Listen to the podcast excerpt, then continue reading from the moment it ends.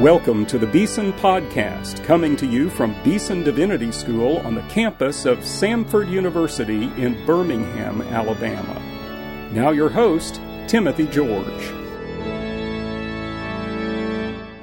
It's a great pleasure to welcome today to the Beeson Podcast the Most Reverend Robert William Duncan. He is the Archbishop and Primate of the Anglican Church in North America and the Bishop of the Anglican Diocese of Pittsburgh. Welcome to the Beeson Podcast. Thank you very much, Dean George. It's a delight to be here. Well, it's not often that I have the privilege of interviewing an archbishop, and I want to ask you a little bit about what that actually means in a moment. But let's just begin by uh, asking you to talk about how you came to faith in Jesus Christ. Absolutely. For me, it was a continual discovery. Um, I was raised in a family that had an Anglican heritage my grandfather had been a choir boy, but their commitment to Christ was not a deep uh, commitment. In the late 40s and early 50s, it was the custom of a family to bring the baby to baptism, to have the child done. It's said in my family that I was a very sick baby until they baptized me, and then I got well. And then when I was 11, it was proper to have me confirmed. And when I was confirmed I met Jesus. Mm. Uh, again, wonderful parish church, uh, wonderful parish priest. He clearly loved the Lord. The process was one of unfolding, learning first about God the Father, and then learning more and more about Jesus as Lord. Uh, finally, it was into my ministry before I learned about the power of the Holy Spirit.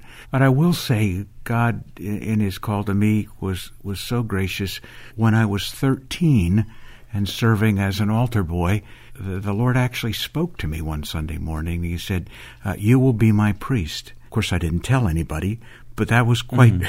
quite shocking to hear mm-hmm. those words. So he called. I'd, I'd made a confirmation decision for him, and and the faith was becoming a personal faith. But it wasn't until I was 18 and a university freshman that I actually made the, the, the kind of evangelical commitment that, that said essentially, Jesus is the best friend I've ever known, and uh, so I'm going to take him at his word until I discover that his word is wrong. Years later, I learned that that was an evangelical decision. A very biblical one, uh, maybe, as well.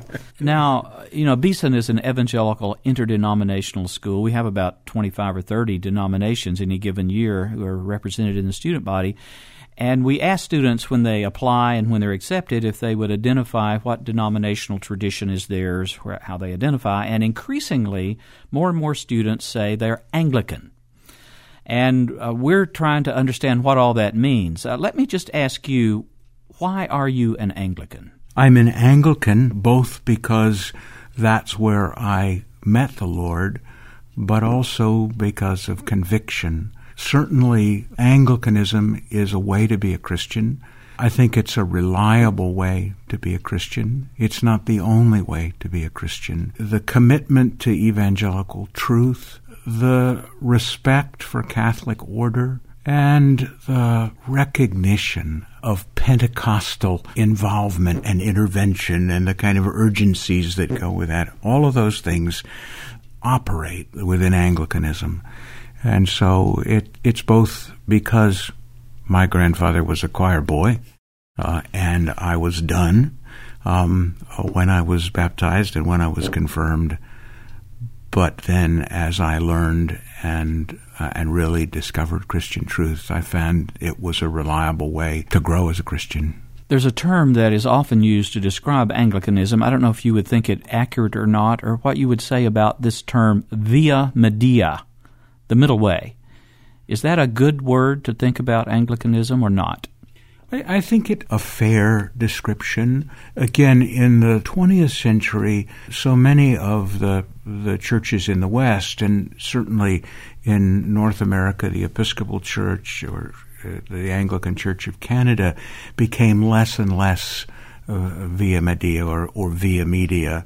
In fact, uh, one of the ways that folks have historically talked about Anglicanism is as a as a bridge among the traditions. Again, for someone who's an evangelical, you don't have to deny the evangelicalism to also embrace the, the, the, the, Catholic and sacramental life.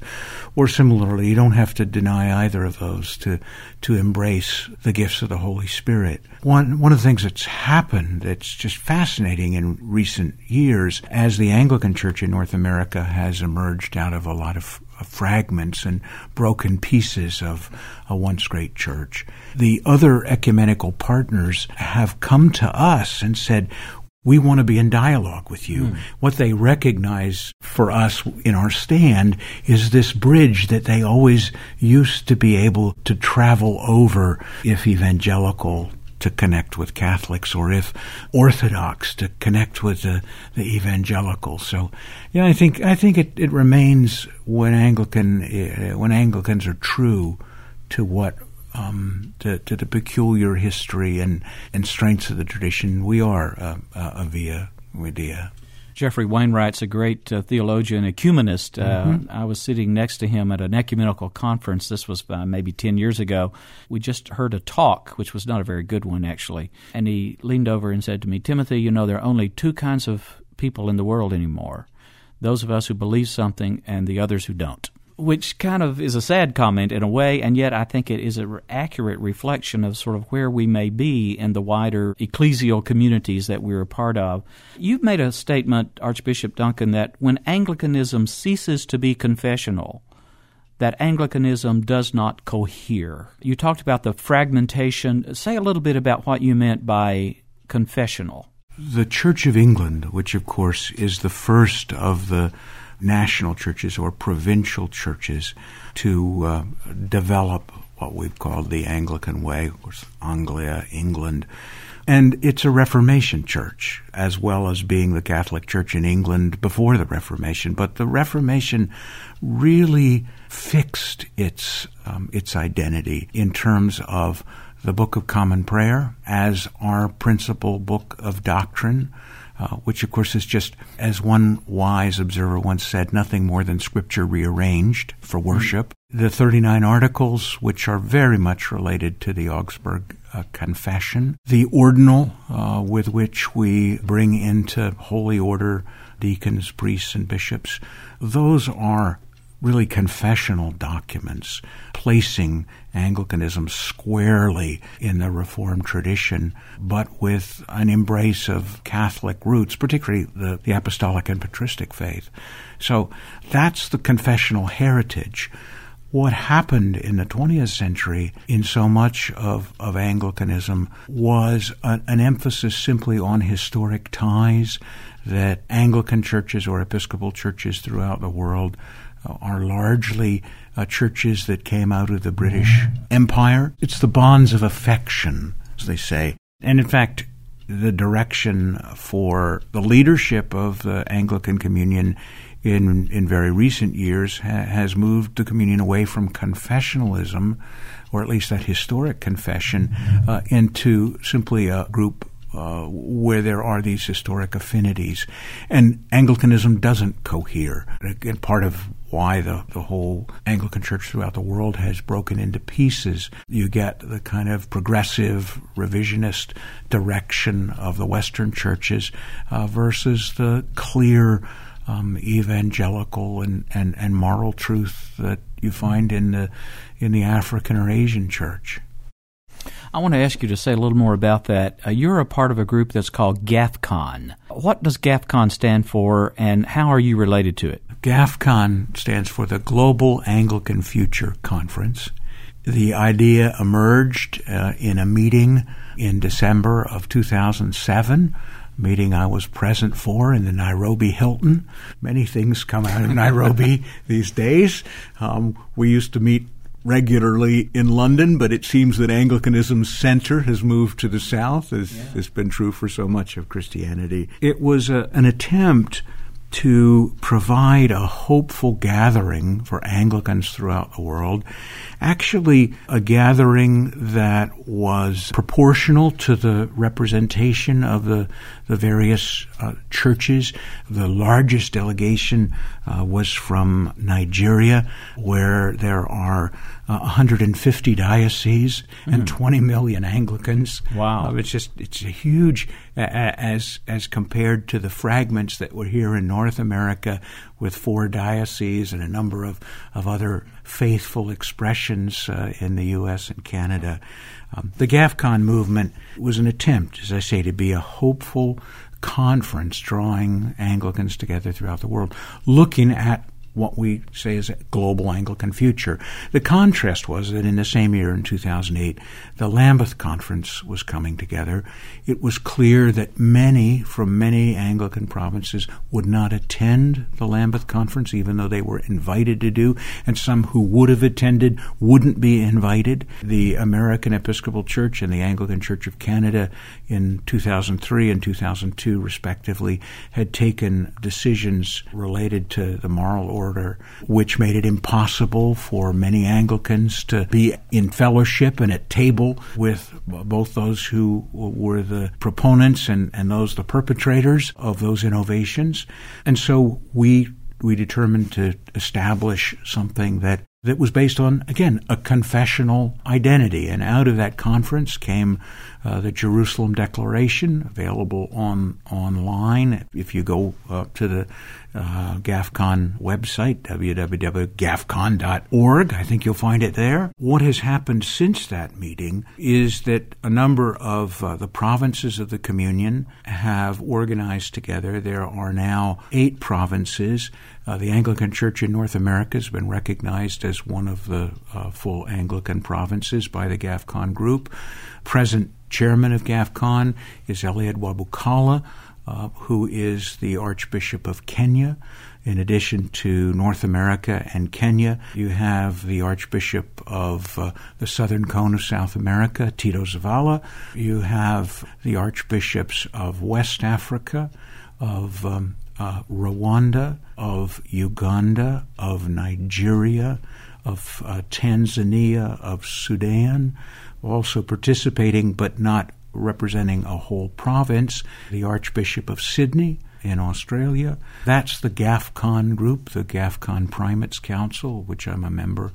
Uh, we're actually going to call together a leadership meeting in the spring of 2012. That'll be invited leaders. And in the spring of 2013, we expect to actually have another GAFCON gathering, which will be much larger and be composed of elements that would be recognizable in our ecclesiology a gathering of archbishops, a gathering of bishops, a synod of clergy and people with their bishops, and uh, a mission conference. So that's exciting things to come. Yeah. Well, you know, I'm a church historian by training, and I try to look at this and see what's happening. It, It's really a pivotal moment, it seems to me, in the life of the whole body of Christ, and certainly uh, world Anglicanism. And the future is in the hands of God. We don't know exactly uh, where that will go, and we're not given to know that. But it's amazing to me to see this confluence of faithful, believing Anglicans coming together, and the creation of the Anglican Church in North America is an expression of that. And I think you became the Archbishop of the Anglican Church in North America in 2009. I did. And so that continues to grow. If you could say just a word about what is the Anglican Church in North America and how that relates to the Episcopal Church of the United States of America and to the Archbishop of Canterbury. That would be helpful to our listeners to get your perspective. See what we can do with those questions.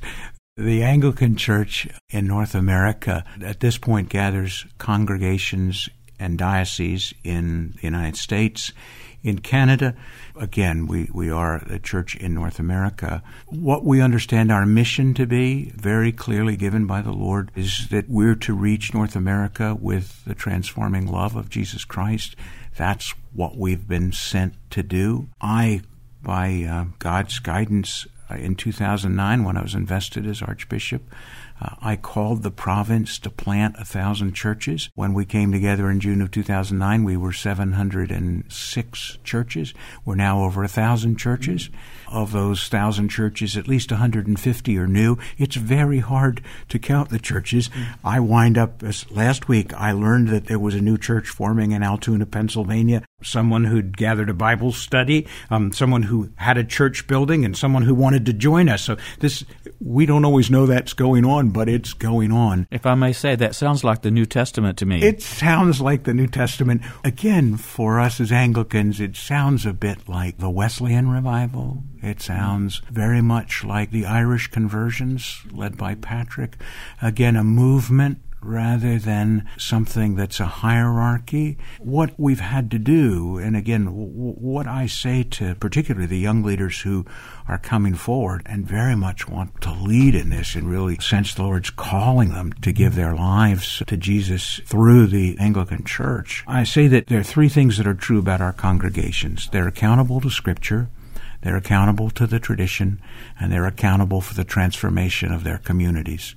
And if they're those three things, they're Anglican churches. Mm-hmm. Now, how does that relate to the Episcopal Church or the classic Anglican Communion? Again, what produced the Anglican Church in North America was a terrible, painful split uh, from brothers and sisters in in a denomination that really had not only abandoned the tradition but had abandoned the Word of mm-hmm. God, at least in some very significant things. Again, not just in the moral order, in terms of serial monogamy, multiple marriages after divorce, in terms of a very free and easy sexual morality and blessings of same sex unions, all of that constellation of things. But uh, increasingly questions about whether our Lord is who he said he was. I mean, is he actually the way, the truth, and the life, or is he just a way, a truth, and a life? And increasingly, not only the Episcopal Church, but mainline denominations seem to have been drawn in that direction. So we became a church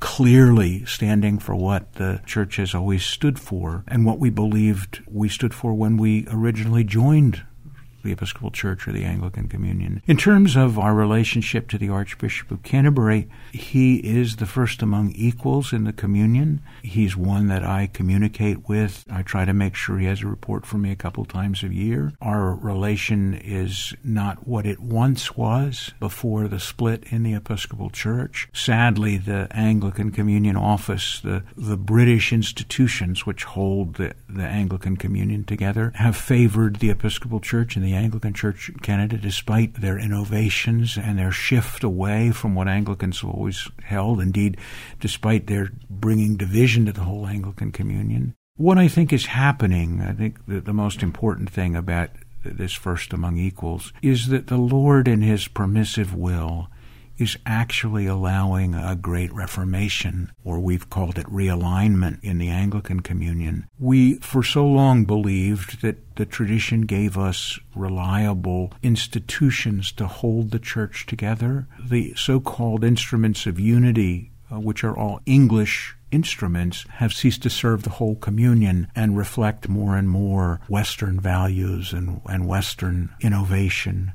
Uh, and um, something new will emerge. And I don't know what that is. I don't know if we'll live to see what it is, but uh, I trust the Lord. And again, I don't think he's done with Anglicanism. The kind of expansion that's occurring here in North America causes us to think, well, he's blessing this, so he must not be done with us. But it's always possible, like the Northern Kingdom, that a church could be judged and found absolutely worthy of judgment and therefore disposed of by our God. And that's a possibility. I pray that's not so, but it's we, we would certainly deserve it if that were his judgment. Mm. When I hear you talk, Archbishop, you're giving a call to steadfastness and to faithfulness in very difficult, turbulent times within your own church tradition. In your office in Pittsburgh, you have a Scottish broadsword hanging uh, over your desk. Tell us about that sword and why it hangs on your wall. Oh my! Well, there we go. I try to follow the Prince of Peace, but I'm constitutionally a Scot. So what what can we, what can we do with that? I also have a poster in my office that says everything I ever needed to know I learned from Braveheart. Um, one of the great lines in the in the screenplay is men don't follow titles; they follow courage. And if you would lead, we would follow. Um, uh, the, the, the, broadsword actually was sent to me by um, a young priest, a priest I'd just ordained. Um, after the General Convention of 2003, this package arrived in the mail. Uh, actually, two two things arrived on one day: a wonderful bouquet of orchids from a, a very senior uh, dowager lady in the diocese, and this uh, broadsword. We didn't know it was a broadsword till we opened it. Um, in uh, uh, that, that, came from a, a, young priest in in Connecticut, uh, and, and he he sent it to me along with some face paint, saying that I was worthy of it and. It's a piece that I have and, and, regard with affection for the young leaders who see me as a leader, hopefully the sword of the Spirit, not the sword of, of secular kingdoms. But finally, Jesus says, I came to bring not peace, but a sword, and, and there is truth in that, and we've we've really suffered terribly uh, the losses of friendships and institutions and the, the, things that are lost by the church when Christian brothers and sisters become wayward and go off track. It's all there for all of that. It actually it hangs behind my door so that it's only seen by those when I close my door. I see. Well, thank you for sharing that. Uh, it, it's a matter, you know, of um, pain to you to talk about this because, as you say, there's been a wrenching experience. Uh, in your own life as a, as a priest, as a bishop, uh, and now God has led you to uh, to have this kind of role in in the life of the church. And I want to express solidarity with you on behalf of a lot of our listeners who are not Anglican, perhaps, but who sense uh, a spiritual kinship with you in the things of God, and uh, admire you and appreciate you for your courage and for your faithfulness. God bless you in, in all of that. Now, before we have to bring this podcast to a close, um, we were talking right before we started about you know what is an archbishop, and and you you made a very interesting point. I wonder if you would share a little bit about this that. A bishop, an archbishop too, is is a pastor. Uh, you have a pastoral role to fulfill. That's really what uh, an episkopos in New Testament terms means. Uh, could you say a little bit about that, keeping in mind that you're speaking on this podcast to a lot of seminarians, a lot of younger pastors, uh, people who need to hear that kind of word of encouragement. Yeah. I'm glad to do that. The notion of of a bishop is as overseer. That's the that's the Greek word from which we get the notion of of bishop, uh, corrupted through the German into English. The bishop is is a shepherd. Uh, he's a chief shepherd, um, an over shepherd over the local pastors. Again, pastor in Latin means shepherd. Mm. So there's this this tremendous connection between the one who leads on Jesus' behalf, Jesus' people. What what is so important for bishops and what tended to be lost in the 20th century particularly in the Episcopal Church in the West, was that sense that the bishop remained connected to a people. The idea goes all the way back to the beginning of the 20th century, and there, the notion that came out of American industry after the First World War was that the bishop should be a CEO, a hmm. chief administrator, an executive. Indeed, out of that movement, the presiding bishop of the Episcopal Church, like the archbishop in the church in Canada, ceased to be diocesan bishops. Mm. And that really brings me to the, the point that makes it easiest to understand. Folks often question me as, as to why I'm both the bishop of Pittsburgh and also the archbishop of the Anglican Church in, in North America. And the reality is that the wisest way the church has found throughout the ages to keep bishops connected to, to their true self and their true calling is to make sure they always had a people this past Saturday, I judged the local Bible bee. Um, there were 22 children from the Anglican Diocese of Pittsburgh. And when it was all over, they all surrounded me, and there was this great picture to be taken because I was their bishop. I to be the archbishop, but they didn't know me as their bishop. But you see, that the notion of a bishop, like the notion of a local pastor is that that pastor really knows his sheep. He knows them by name. They know his voice. Again, this is all John 10, but it's central. It's crucial. We're not chief executive officers. We lead by being among the people. We lead in a way that the people so know us that they're minded to follow us. One of the highest compliments I ever got was from a woman. Um, she was then in her late 50s, member of one of our working class congregations in the Mon Valley of Pittsburgh. And after I was elected, she said, Oh, Bishop, we finally got one of us as the bishop. You know, I, will take I, will take that to the end. My guest today on the Beeson podcast has been the Most Reverend Robert William Duncan. He is the Archbishop and Primate of the Anglican Church in North America and, as he was just saying, the Bishop of the Anglican Diocese of Pittsburgh. Thank you so much for sharing this time with us. Thank you very much. It's been a joy. And now, here with a special announcement is our Beeson Director of Admissions, Sherry Brown. Thank you so much, Dean George. I do want to invite everyone who is interested in attending Beeson to come and visit on Friday, February the 17th for our Spring Preview Day. And that's just a fantastic time to see what it would be like to be a student here.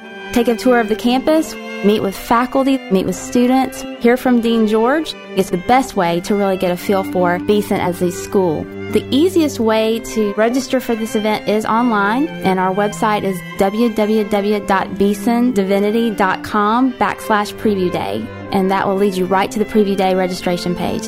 We would love for you to come Friday, February the 17th for our spring preview day.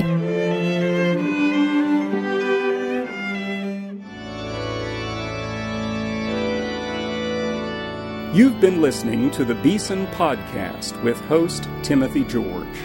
You can subscribe to the Beeson Podcast at our website, beesondivinity.com. Beeson Divinity School is an interdenominational evangelical divinity school training men and women in the service of Jesus Christ. We pray that this podcast will aid and encourage your work, and we hope you will listen to each upcoming edition of the Beeson Podcast.